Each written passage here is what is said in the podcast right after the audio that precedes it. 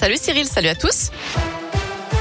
À la une, un coup de pouce pour les aides à domicile pour les personnes âgées ou handicapées en déplacement à Autun, en Saône-et-Loire.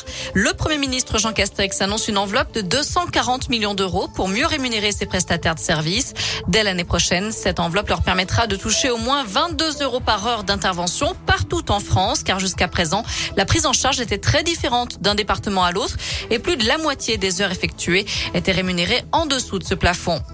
Eux réclament un plan d'urgence au gouvernement. Les profs et les personnels de l'éducation sont en grève aujourd'hui. Ils veulent plus de moyens, plus de salaires et de meilleures conditions de travail avec notamment des classes moins chargées. À Saint-Etienne, 200 personnes ont manifesté ce matin à l'appel des syndicats. À Lyon, le cortège se réunit en ce moment et prendra ensuite la direction du rectorat. Et puis à 14h30, une autre manif se mettra en place devant l'hôtel de ville de Bourg-en-Bresse.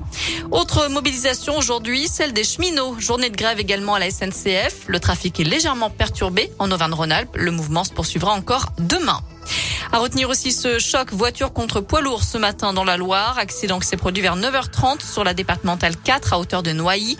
L'automobiliste âgé de 44 ans est décédé. Quant au chauffeur du camion, il a été pris en charge par les pompiers en état de choc. On ignore pour le moment les circonstances de cet accident. Dans l'un, un homme est mort percuté par un train ce matin à Césaria. Il a été heurté par un TER qui effectuait la liaison entre Oyonnax et Bourg-en-Bresse. L'accident s'est produit au niveau d'un passage à niveau. Des drones pour les forces de l'ordre, les députés sont OK. L'Assemblée a donné un premier feu vert au projet de loi responsabilité pénale et sécurité intérieure.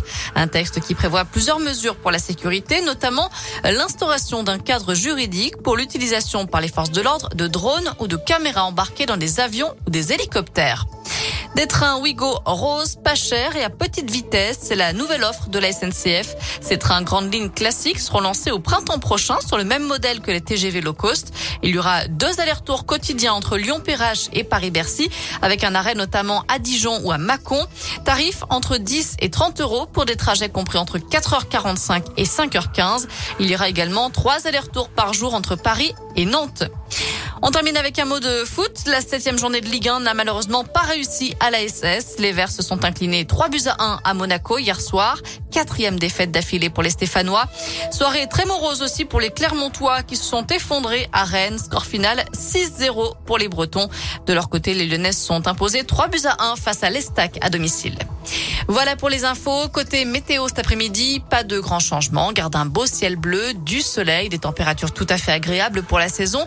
Elles sont comprises entre 19 et 23 degrés pour les maximales. La bonne nouvelle, c'est que ça va se poursuivre encore jusqu'à la fin de la semaine comme ça. On aura peut-être quelques averses dans le week-end, notamment dimanche, mais nous y reviendrons euh, demain. Très bon après-midi à tous. Merci.